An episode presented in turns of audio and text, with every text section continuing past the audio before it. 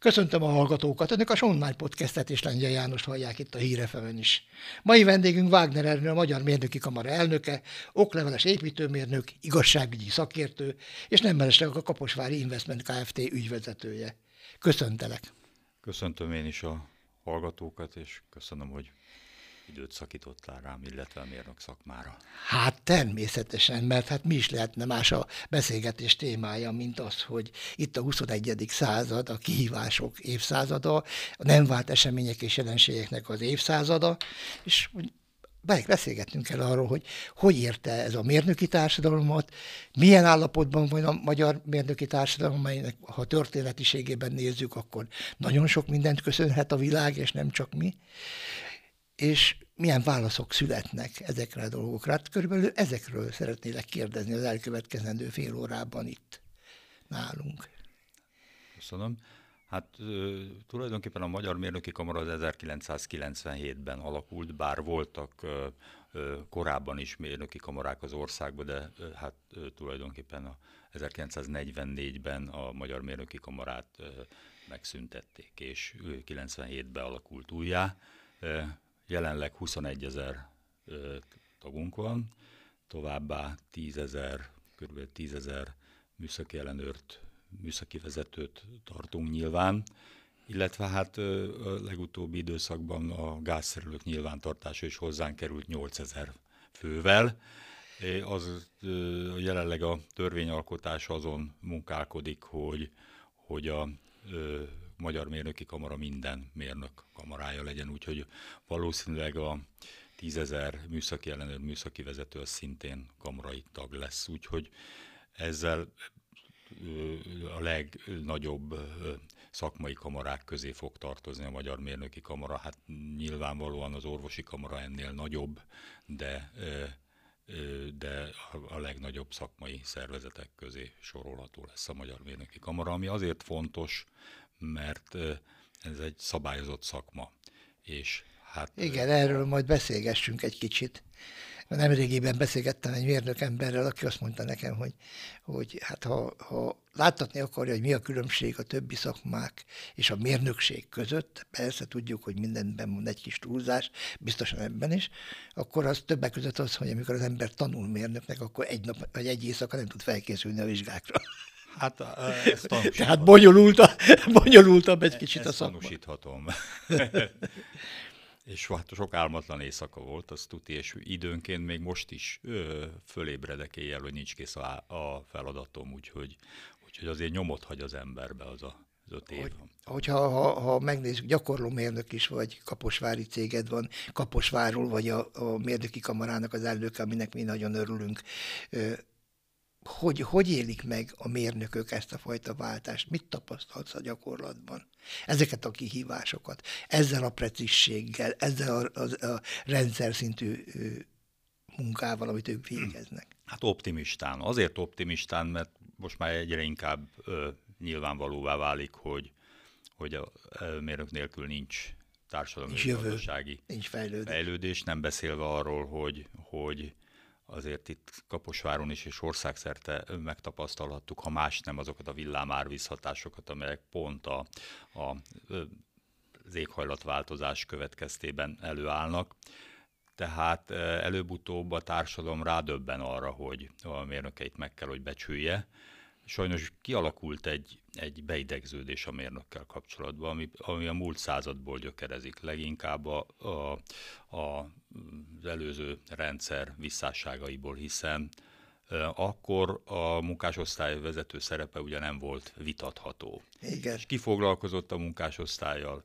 A mérnök foglalkozott a munkásosztályjal. Ebből fakadóan degradálni kellett a mérnököt, hiszen ha ne, nem ezt teszi a társadalom, akkor nem nyilvánvaló a, a, a, a vezető szerepe ennek a, a csoportnak. Úgyhogy ez beidegződött a társadalom, hogy a mérnököt valamilyen szinten háttérbe kell szorítani, de hiszem azt, hogy ez most már változni fog. Olyannyira, hogy hogy a legutóbb találkoztunk a, a környező országok mérnökeivel, ahol mindenütt használják a nevükben. Ez egy kicsi dolog, de fontos. Uh-huh. Használják a nevüknél azt, hogy dipling. Uh-huh. És, és talán most Magyarországon is bevezethetővé válik, hogy hiszen annyit tanul, mint, majdnem annyit tanul, mint egy orvos, és legalább annyit tanul, mint egy, egy, egy jogász, a mérnök is. Tehát Azt gondolom, hogy a közbeszédben azért a mérnökség az megkérdőjelezhetetlen, hiszen bárhol járunk az országban, bárhol járunk a világban, bármivel szembesülünk, bármit veszünk a kezünkbe, minden mögött mérnöki teljesítmény van. Én csak azt nem értettem, hogy készültem a beszélgetésre, és átnéztem eh, dolgokat, publikációkat és sok mindent, hogy a mérnökök sok mindennel foglalkoztak, meg foglalkoznak most is, de saját magukkal, a saját maguk menedzselésével viszont kevésbé, mintha ezen a eh, területen lenne hiátus, mintha túlságosan szerények lennének a mérnökeink, nem így van? Egyetértek. Annál is inkább, annál is inkább mert mert amikor van egy egyeztetés, akkor, akkor a mérnök csak a szakmájával foglalkozik, és nem foglalkozik szekunder dolgokkal, ami, amik, amik, amik láttatják ezt a tevékenységet, és, és valamilyen szinten megvilágítják. Elég, ha csak a, a közbeszerzésekre gondolok. Tehát egy szakma, a közbeszerzés véleményünk szerint egy szakmai feladat. Mégis, mégis alapvetően a, a, a jog dominál ebben a vonatkozásban, és, és hát mi úgy gondoljuk, hogy ezeket az eljárás, ezeknek az eljárásoknak a szakmaiságát növelni kell, mert ez a társadalmi, társadalmi érdeke. Tehát ö, ö, hiszem azt, hogy, hogy ez jelentősen más, másképp fog alakulni különös tekintettel a jelenlegi gazdasági. Nem szeretném minősíteni a szakmákat, és kiváltképpen a, a, a szóba került jogászok tevékenységét sem, de vélhetően a magyar parlament jogászi segédlettel nem épült volna fel, vagy jogászi tevékenységgel pusztán. Tehát most eh, ahhoz építőmérnöki, tervezői eh, tudásra, eh, jövőképalkotásra van szükség. Eh, minden században meg, meg voltak a, a kihívások, a múlt században is. A jelenlegiben viszont úgy tűnik, mintha a társadalom egyéb területeivel együtt sokkal ellentmondásosabb ö, ö, helyzet alakult ki, és sokkal ellentmondásosabbak az elvárások is. A mérnöki gondolkodás hogy tud illeszkedni egy ilyen gyorsan, el, el, el, eklektikusan változó közegben? Hát ez egy nehéz feladat, de a szakmánk szakmaisága a szakmaiság fenntartása érdekében mi folyamatos továbbképzéseket tartunk, de én arra törekszem, hogy ez egyre inkább kiszélesedjék, és olyan témákra koncentráljunk, amelyek, amelyeket nem az iskolába tanul a kollega. Ennek nyomán legutóbb például Görögi Bolya volt a vendégünk a mérnök szalomba, annál is, a, a, annak érdekében, hogy, hogy a mérnök tárgyalóképes legyen, és, és meg tudjon jelenni, és el tudja ö, hitetni azt, hogy amit ő akar, az, az, az a társadalom érdekét szolgálja. Ö, számtalan olyan ö, témával szembesülünk, ahol, ahol a romantikus idealisták ö, tematizálják a, a, a, a közbeszédet. Ez leginkább nyilván, nem, nem árulok el titkot, hogy ez leginkább a környezetvédelmet sújtja ez a gondolkodás. Tehát mindig csak, mindig csak a, a romantika oldaláról közelítik meg a problémát. Én nem akarok itt, nem tudom megkerülni a, a, például a vízlépcső kérdését. Ma, a mai napig a, a nagymorosi vízlépcső pont annyi energiával, energi, vagy széndiokszidtól mentesítette volna a Földet, mint Magyarország egyéves szén, széndiokszid kibocsátása. E, mai napig ennyit termelt volna. De beszéljünk róla, Most mert én... ezek nagyon fontos dolgok. És, Úgy és is hát akarok, a, a magyar energiamix kifejezetten azért kedvező, mert, mert az import energia az, az zöld, és fő, főleg, főleg vízi erőművek, követ, vízi erőművek által előállított energiából tevődik össze. Tehát a magyar energiamix jelentős hányada import, és azért jobb a, a magyar áramnak a, a széndiokszid kibocsátása, mert, mert importból, az import az jelentős mértékben javítja. A Magyar, Magyarországon 219 g széndiokszid kibocsátás párosul 1 kWh áram előállításához. Az Unióban egyébként 226, Lengyelországban 720. Tehát én, én, és mondjuk az akkumulátorok vonatkozásában is véleményem szerint lehetne hallgatni a mérnököket. Igen, erre, erre kíváncsi tudjuk, lennék, tudjuk, hogy, hogy, hogy mi történik pontosan, mert ez a, a, a, a hozzáértés és a hozzá nem értés csatáját halljuk vagy látjuk, és ebben a hozzá nem értők sokkal hangosabbak, kiváltképpen most itt a közösségi oldalaknak az előretörésével.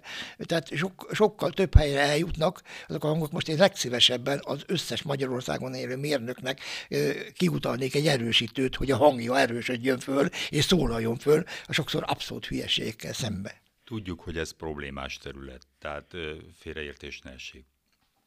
Nem, nem vitás, hogy, hogy olyan kibocsátásokkal járhat egy akkumulátorgyár, ami nem kívánatos, de e, el lehet hinni esetleg azt a mérnököknek, hogy ezt képesek kezelni, megoldani. Nincs ingyen ebéd, tehát, tehát az nem megy, hogy, hogy végtelenségig kihasználjuk a, a technika fejlődés, technika által adott ö, lehetőségeket, élvezzük, és ugyanakkor meg azt gondoljuk, hogy ez ingyen van. Hát ilyen, ilyen, ilyen a mesében fordul elő. Van, van-e mérnöki alapja annak a sokszor hisztériának, ami például az elektromos autózással kapcsolatos? Hát a, Van-e mérnöki alapja? A hisztériának nincs mérnöki alapja. Egyébként sincs, de itt aztán végképp. A mérnökök nem hisztiznek egyébként? Hát én, ha, ha számolnak és rászánják az időt, akkor rádöbbennek arra, hogy Magyarországon az elektromos autózás sokkal kedvezőbb, mint, mint a hagyományos.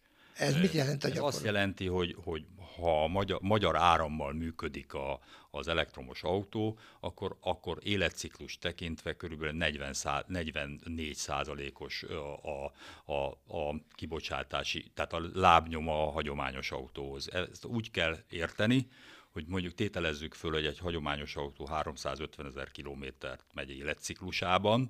Nyilván, nyilván van olyan, ami többet megy meg, de hát, igen, de hát hasonlítani valahol, kell. Igen, igen. És az elektromos autónál is vegyük ezt a 350 hát, ezer kilométert, vegyük azt, hogy egyszer akupakkot kell cserélni, igen. és kiderül, hogy, hogy mondjuk egy, egy középkategóriás elektromos autó életciklusa alatt körülbelül 23 tonna széndiokszidot bocsát ki akkumulátor gyártással együtt. Minden még egy, még, egy, még egy hagyományos ö, dízeles, az 63 tonnát. körülbelül ez az arány.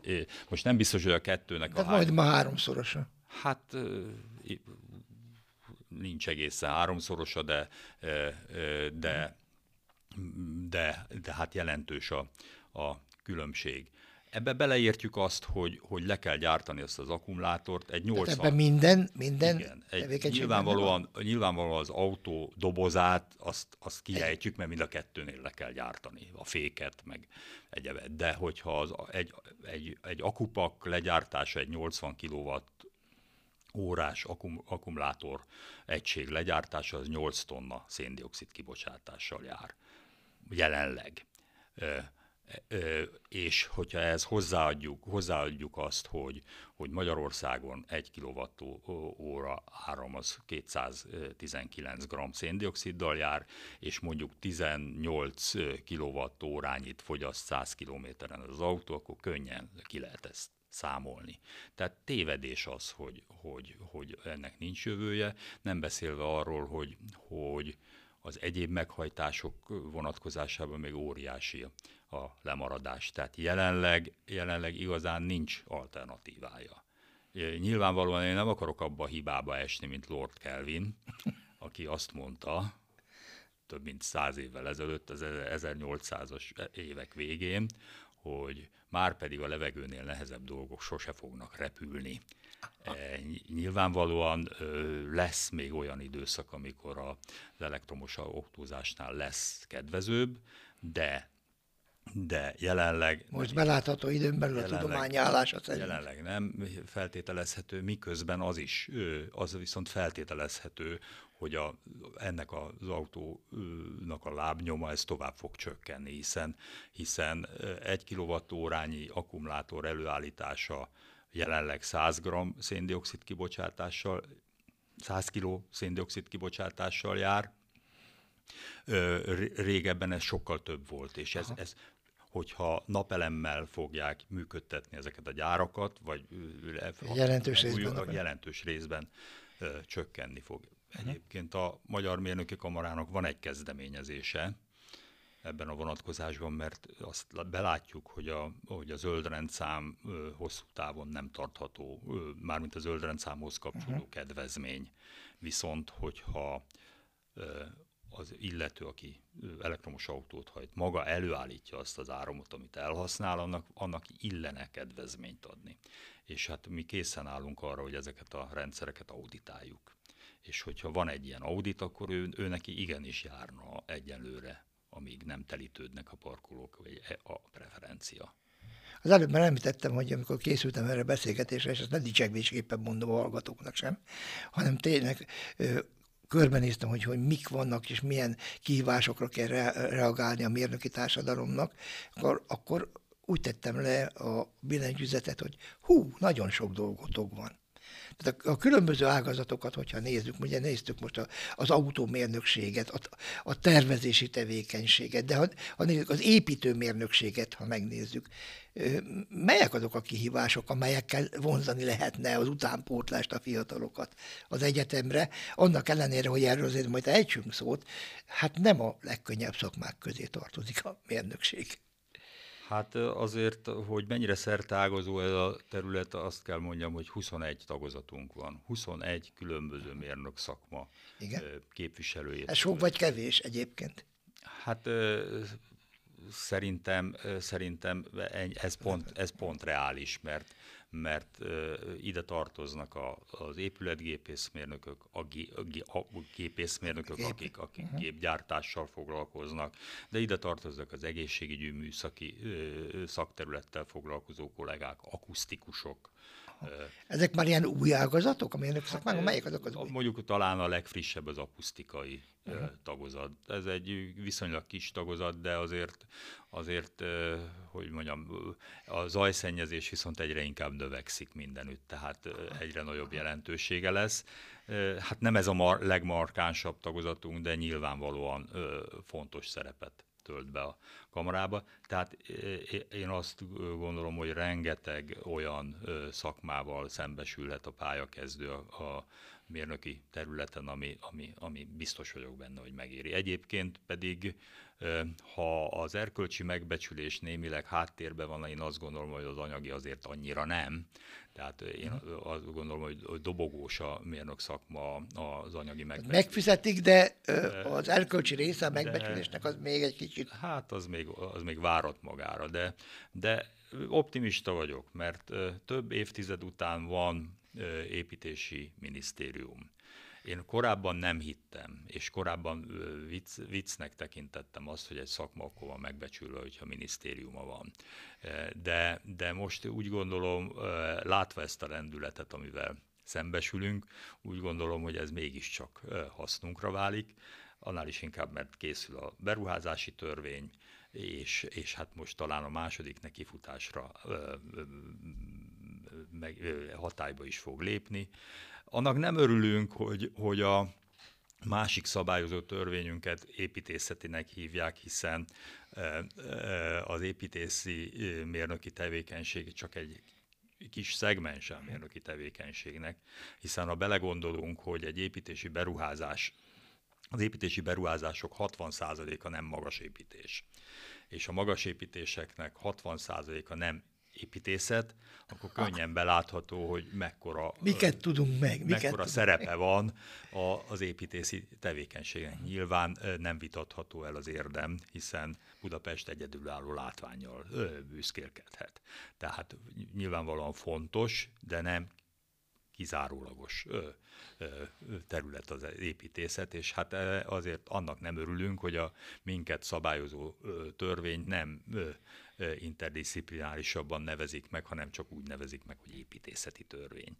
De hát a jogászoktól megtanultuk, hogy egy iratnak nem a címe a lényeges, hanem a tartalma. tartalma. A tartalma pedig úgy gondolom, hogy, hogy zömében ínyünkre való. Talán ebben lesz az is, hogy, hogy a mérnök használhatja a, a címet úgy, mint a, a jogász. Tehát nyilván nem azt kívánjuk, hogy, do, hogy a mérnökök doktorok legyenek, de azt igen, hogy e, e, európai országokhoz felzárkózva úgy hívják őket, hogy dipling. Ez annyiban jelentett előnyt, hogy talán ez egy kicsit arra ösztönzi a mérnököket is, hogy még jobban, még inkább álljanak ki a saját tevékenységük, a saját szakmájuk mellett. Túlságosan szerénynek ítélem én a, a, a mérnöki társadalmat, lehet, hogy én rosszul látom, de én nem azt mondom, hogy egy ilyen hangerő versenybe bele kell menni minden szituációba, de sokkal több van annál, és egészen összetett dolog, hiszen most is ilyen rövid beszélgetésből is mennyi minden új dolog kiderült, hogy még nagyobb teret kell adni a kommunikációban is, a, a közvélemény formálásában a mérnöki tudásnak és a mérnöki munkának, hiszen hiába szembesülünk vele, hogyha nem vagyunk tisztában azzal, hogy mit is tesznek. Ezt tudjuk nagyon jól, hogy, hogy az egyetemen is nagyon sokat kell tanulni. Azon túl, hogy, hogy ezt mondjátok a leendő hallgatóknak. Mit tudtok még mondani, hogyha a mérnöki pályára akarja a Magyar Mérnöki Kamara csábítani a, a magyar fiatalokat? Ö, engedd meg, hogy az előzőre egy pillanatra visszatérjek, mert itt, e, itt a reklám helye. Igen. Hát mi ezt látjuk, látjuk, hogy, hogy az okni szandál nem pálya. E, rajta vagyunk azon, hogy, hogy ezt kicsit másképp gondolják a mérnökök is. Ennek nyomán ennek nyomán szeptember, illetve ősztől indítunk egy olyan képzést a mérnököknek, ami, ami pont a, a világban való eligazodás segíti. Tehát a képzésnek a lényege az, hogy tárgyalástechnikát, döntési technikát, gazdasági ismereteket, jogi ismereteket, és hát, hogy végül is az egészségű, egészségük rovására sem menjen, hát valami tudatos életvitelt fogunk. Meg stresszkezelés ugyanúgy ott van. Tehát, tehát, tehát nyitott lesz a kollégáknak ez a lehetőség, és, és biztos, én, én például egy, egy évtizeddel ezelőtt részt vettem egy hasonló képzésen, mondjuk nem igazán volt ínyemre az, az, hogy mennyit kellett érte fizetni, ez a mérnököknek sokkal elérhetőbb lesz. A lényeg az, hogy amit akkor elvégeztem, annak most is van haszna. Tehát tehát, úgy, tehát az, a, az a véleményem, hogy, hogy ez mindenképpen segíteni fog a kollégáknak, ami pedig a, a, a szakmára történő orientálást illeti, hogy a kérdésre visszatérjek. Éppen most döntöttünk arról, hogy, hogy megkeressük a középiskolákat, és, és, hát táj, és hát csábítani fogjuk a fiatalokat. Én például azért lettem mérnök, mert az általános iskolába egy mérnök eljött az iskolába, és, és hát a szüleimnek nagyon megtetszett a szakma. innentől, kezdve, innentől kezdve nem volt visszaút, úgyhogy, úgyhogy Úgyhogy hogy szerintem a, az ifja, ifjúság felkészítése ebben a szempontból nagyon fontos, és hát, hogy az e-generációhoz tudjunk alkalmazkodni, TikTok videók fognak megjelenni ebben a témában. Ez igen, mérnökök TikTok videó, nagyon szívesen látom, és mi is közreműködünk ennek a terjesztésében, hogyha ha megtehetjük. De ha már... Két millió forintot szánunk ezekre a TikTok videókra, hogy, hogy valahogy népszerűsítsük a, a szakmát. Ez, ez nagyon fontos dolognak tartom, mint ahogy azt is, és hogyha magunk között vagyunk itt, most éppen Kaposváron beszélgetünk ezekről a, az egész országot érintő ö, dolgokról, nagyon jó kezdeményezések vannak, hiszen nekünk is van itt egy egyetemünk, a MATE, ugye mindenki tudja, a, amely a vállalkozások felé fordult éppen a képzésük és felkészítésük során, és nem tartanám mondjuk egy elrugaszkodott ötletnek, hogyha hogy a, a Magyar Mérnöki Kamara és az egyetemek együttműködésében is, is biztos, hogy van ráció, meg új lehetőség, főleg egy ilyen felfogású egyetemben, mint a miénk. Erről, erről engem a legkevésbé se kell meggyőzni, hiszen most már több mint öt éve vannak duális hallgatóink itt a, a cégemnél, és hát, Igen, a, hát, és hát a Kaposvári Egyetemről mert, is. Mert te gyakorló, gyakorló mérnök is vagy. Hát jelenleg, jelenleg is, hát én most nem emlékszem, hogy, hogy négy vagy öt egyetemista van nálunk, de, de tartósan, hát legalább hat éve folyamatosan fogadunk egyetemistákat, és a, a, munk, a képzési idejük fele itt van a cégünknél, a másik fele pedig az egyetemen. És egyébként olyan fiatalok jutnak ö, ö, egyetemi képzési lehetőségekhez, akik nem biztos, hogy egyébként eljuthatnának oda, hiszen, hiszen fizetést kapnak. Minden hónapban jelentős összeget kapnak azért, hogy, hogy tanuljanak. Akkor is kapják a fizetésüket, amikor nem nálunk vannak. Térjünk még vissza arra a sokféle ágazatra, amiről itt beszéltünk. Ugye több mint 20 ágazat, 21 ágazatról van szó. Hogyha megnézzük a, a fejlődés kihívásait, a jelenlegi helyzetben is, akkor melyek azok a mérnöki ágazatok, amelyekre különösen nehéz súly nehezedik ebben az időszakban? Hát most én a... Anélkül, hogy bármelyik ágazatot is megbántanánk. Tehát Hát a környezetvédelmi tagozatra mindenképpen, és hát náluk, náluk annyiban sajátos a helyzet, hogy, hogy ők kapják a legnagyobb nyomást a társadalom oldaláról, és nekik kell... Mert mindenki zöld. Nekik kell racionálisan gondolkodni. Ez mit jelent, mit jelent a gyakorlatban? Tehát a, a, a kihívások szempontjából. Hát tudom, hogy szakmaiságot, higgadságot. Hát és... például, például azt, hogy, hogy, hogy, hogy a dogmákkal szem, szembe tudjanak nézni. Hát én biztos vagyok abban, hogy, ha megkérdeznek tíz embert arról, hogy az elektromos autó környezetszennyező vagy sem, akkor ebből kilenc azt mondja, hogy igen. Miközben, ha utána számolunk, akkor azok a számok jönnek le, amit, amit, amit mondtam.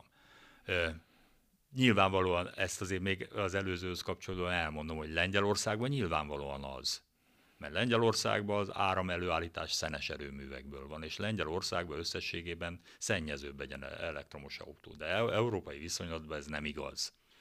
Ö, ö, tehát a környezetvédelmi tagozat van ilyen szempontból nehéz helyzetben, az energetikai tagozat van ilyen szempontból ö, nehéz helyzetben. Az épületgépészeti az szerintem lubickol. Azért. Ez mit jelent? Azért, mert mert az épületek energetikai lehetőségei behatároltak. Nem lehet egy méteres falakat, egy méterre vastag falakat építeni. Tehát nem, nem így kell megoldani a, a, a fenntarthatóságát az épületeknek, hanem, hanem mérnöki megoldásokkal, és leginkább épületgépészeti megoldásokkal. A hőszivattyú az a, az a klasszikus Jean viccet idézi biztos mindenki ismeri azt a viccet, hogy, hogy Jean, Jean hány fok van odakint, és mondja, hogy kettő, akkor engedje még be azt a két fokot. Hát a hőszivattyú erre képes. A hőszivattyú képes arra... Vicces, és mégsem vicces. Hogy, ö, hogy, hogy ö, ö, két fokos levegőből 20, két fokos levegőből 28 fokos levegőt csináljon, vagy, vagy átalakítva 40 fokos vizet. Tehát ez, ez, ha belegondolunk, ez egy, ez egy zseniális lehetőség, és számtalan ilyen épületgépészeti megoldással lehet kezelni ezt a problémát. Hát például egy, egy egy, egy családi ház tetőz, tetőzetén évente mint egy 100 köbméter víz, vagy attól függ, hogy mekkora az a tető, de 100 köbméter nagyságrendnyi víz képes összegyülekezni. Hát, ha ez, És ezzel mi történt? Ez, vala, ez, ez, ez villám, jelenleg villámárvizet okoz mert jelenleg, jelenleg ugye le van burkolva minden az udvaron, az utcák le vannak burkolva, és olyan rövid lesz az összegyülekezési idő, hogy a Kossuth, tér, Kossuth tér, teret elönti a víz. Hát ő, a víz is itt találkozik a Kossuth téren, mint az emberek. hogy, hogy vigyük egy kicsit ezt hát, a viccesebb megközelítést, ami halálosan komoly egyébként. Tehát, hogy ezeket a vizeket visszatartanák, azzal lehet WC töblíteni, lehet öntözni, és hát némi beavatkozás után akár, akár mosni vagy mosogatni is, de hát nyilvánvalóan ezt a vizet már kezelni kell, ez, ezt már mérlegelni kell, hogy érdemese, de hogy az öntözés, meg a, a, a, a az öblítés, a, a WC öblítés, az, az nyilvánvalóan ebből megoldható. Hát tulajdonképpen Magyarországon mintegy 600 mm csapadék esik le egy évbe, miközben a növényzet igénye 900 mm körüli. Tehát, hogyha ezt a vizet összegyűjtenék és öntözésre használnák, akkor ez a deficit kezelhető lenne, miközben nem kéne a csapadékhálózatot állandóan javítani, vagy, vagy, vagy felügyelni. Hát nagyon sok érdekességet hallottunk itt. Örülök neki, hogy szóba kerültek ezek a dolgok is éppen a, a mérnökség kapcsán. Ez is mutatja, hogy még mennyi mindent lehetne.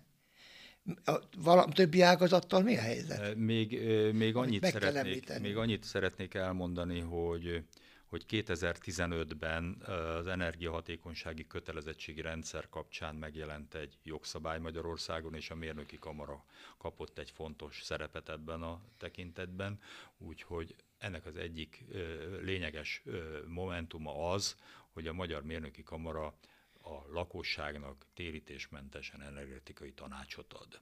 Aha. Tehát szívesen előveszem a kalapból a régi szlogenünket, kérdezzem mérnökét, mert, mert most már közel ezer ember nek, ezer családnak adtunk tanácsot abban a vonatkozásban, hogy mit célszerű neki megvalósítani a háza környékén ahhoz, hogy kedvezőbb módon ő tudjon a jövőben fűteni, vagy, vagy melegvizet előállítani, vagy bármilyen olyan energetikai tevékenységet folytatni, ami neki hasznos.